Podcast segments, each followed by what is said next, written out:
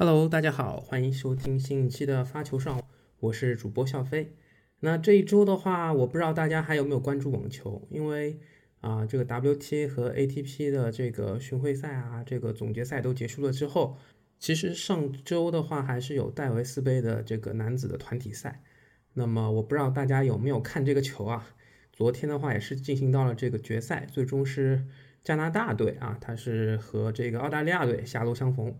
然后加拿大队也是比较波折吧。其实三月份的时候，资格赛是输给了荷兰之后啊，因为这个俄乌战争，俄罗斯啊这个出局之后，他其实是成为一个最幸运的落败者啊，来到了这个年底的这个总决赛，然后发挥的我觉得也还是不错的，赢了这个意大利啊，因为这个沙波呃和阿利亚西姆，然后他们的这个发挥我觉得还是都是还挺不错的，然后特别是。阿利亚西姆，我觉得今年的这个成长特别的迅速。然后，其实加拿大队，如果说大家还有印象的话，年初他们在 ATP 杯的时候，其实也获得了啊这个最终的冠军。然后，啊戴维斯杯也是一百零九年首次啊加拿大捧得了这个最终的奖杯啊。所以这个我觉得对加拿大来说是特别可喜可贺的一件事情，因为啊昨天啊他们也是世界杯啊。第二场也是输给了克罗地亚啊，他们世界杯其实是啊止步于小组赛啊，两两场都负了，然后第三场不知道能不能有一个挽回颜面的表现，但是在这个网坛的世界杯啊，这个男子网坛的世界杯戴维斯杯当中啊，最后加拿大是赢下了这个啊澳大利亚，那么沙波是赢了克西纳基茨啊，我们叫柯基啊，这个。啊，科耶高斯的好基友，看上去打起来还打起来还是沙波这场打起来还是比较自如、比较轻松，也有很多单反的这种高质量的回球压得很深，然后角度很大。然后阿利亚西姆的话是对决这个德米纳尔啊，德米纳尔上一场打这个澳大利亚面对这个澳大利亚打西里奇的时候，我觉得他非常厉害，犹如这个战神下凡啊，把这个。啊，西里奇很多这种回球啊，通过自己的跑动，通过他自己的一些抢节奏的一些半截击等等等，这些真的让这个西里奇非常难受。因为克罗地亚，我觉得，呃，是一个容错很高的一个这个戴维斯杯的一个选手。首先，他有丘里奇啊，丘里奇男单啊，我觉得还是挺有统治力的，在戴维斯杯当中啊，那其实然后西里奇啊，也也也是一个非常。有经验拿过大满贯的一个球员，然后他们的双打帕帕维奇组合啊，呃帕拉蒂奇和帕维奇组合特别特别的啊，这个有在双打，其实在其他的这个看双打排名就知道了，一一般都是第一第二的，所以他们的组合是比较就是唬人的，但是我觉得输给了这个澳大利亚是有点有点翻车的，在半决赛的情况下，那么决赛的话。澳大利亚的赢面确实不是那么大啊，当当然就是说，啊，看到澳大利亚赢了这个，澳大利亚赢了克罗地亚之后，这个呃休伊特啊，作为这个戴维斯杯的领队啊，激情的庆祝，还是啊又忆往昔他这个打网球的这个岁月啊，他的这 Come on 歌啊，所以还是挺挺挺感慨的啊，然后嗯。加拿大的话，他们是在半决赛是面对这个意大利队。那么索内戈和沙波的比赛是沙波告负。然后的话，啊，阿里亚西姆打赢了穆塞蒂啊。然后贝雷蒂尼和福格尼尼的组合是输给了这个阿里亚西姆和这个波斯皮希尔。然后的话，因为波斯皮希尔他的排名现在也是在一百，正好是男子的一百。然后他跟阿里亚西姆的这个双打，我觉得也是顶顶住了压力吧。对，在沙波负一轮，然后。啊，阿莱西姆其实单打、双打啊都贡献了这个大腿级的表现，所以啊，明年啊其实也是有一个疑问，他能不能拿到自己的一个啊大满贯的冠军啊？因为今年其实他的的发挥还是不错的啊，这些这些大的自自自从这个八连亚之后，八个亚军之后，他拿到了冠军，鹿特丹的冠军，拿到二五零的冠军，拿到五百赛的冠军。像阿利亚西姆，我们统计一下，阿利亚西姆统计一下他的这个。好成绩啊！他拿到了呃佛罗伦萨站的冠军，安特卫普站的冠军，这个鹿特丹站的冠军，巴萨尔站的冠军啊，然后这个呃 ATP 杯和这个戴维斯杯的冠军啊，这两个还不错的这个团体赛的冠军，所以我觉得明年啊也是未来可期的一个球员。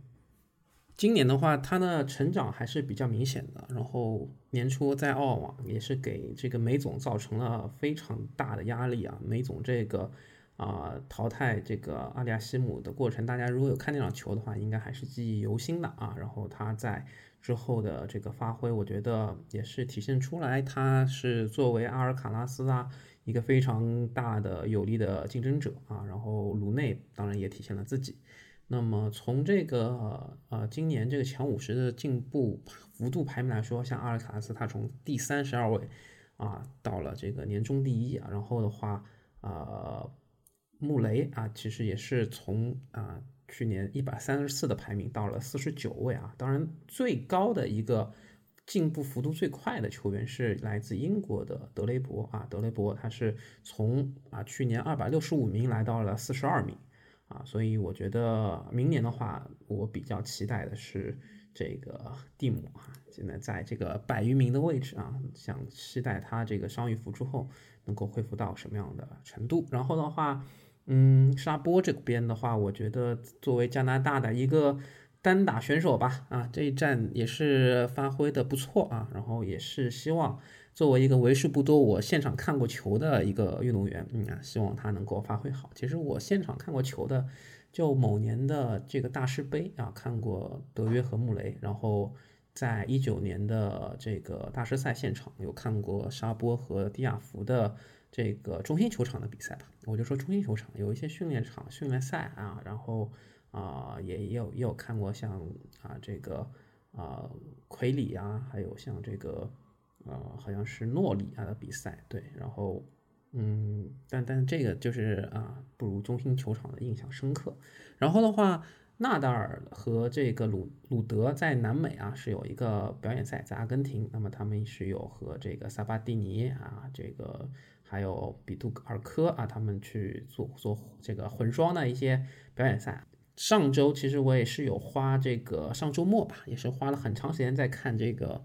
啊，是九世体育在其中森林网球中心办的这个一球制胜的比赛啊。然后去年因为疫情耽误了一年，然后二零二零年办的还挺有意思的。今年是第二届，然后的话，卫冕冠军啊，郭一鸣他其实一轮就一轮游。然后大家知道的网球博主傅老老师也是一轮游啊，一个切削挂网，然后。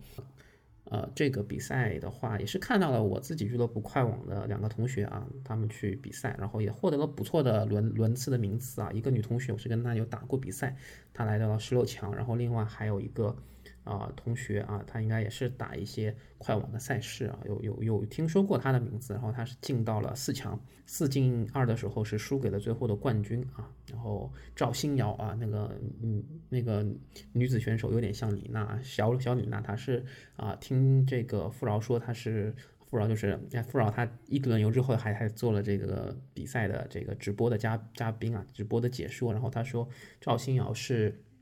全国大学生乙组的冠军啊，那这个确实，我觉得他的这个大赛经验啊，应该对他一球制胜也会很有帮助。他其实就是磨的一个战术啊。大家如果看这个球的话，最后他是跟一个叫王晨的教练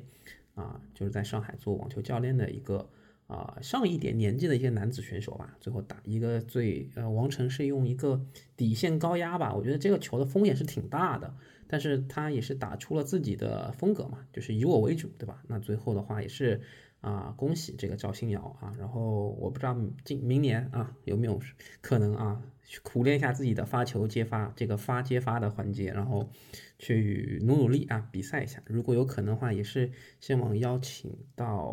我尝试一下吧，邀邀请一下我认识的这两个同学，可以去分享一下他们的。啊，学网球的一些经验，包括这个参加一球制胜的经验，我觉得也是对这个节目挺不错的一个补充吧。好了，那这一期的发球上网就到这儿，谢谢您的收听。然后啊，因为现在世界杯期间正好网球比赛也是进入到了一个啊这个休假的一个阶段啊，然后之后也会和一些朋友出一些回顾的节目，然后希望大家能够喜欢，也可以保持对节目的期待。好了，那就到这儿，谢谢大家的收听，欢迎收听发球上网。发球上网现已上传小宇宙、喜马拉雅、网易云音乐、苹果 Apple Podcast、Spotify、你可以在上述平台收听并留言与主播嘉宾互动。另外，添加发球上网小球童微信号 surf 下划线 wally 即可进入发球上网听友群，以球会友。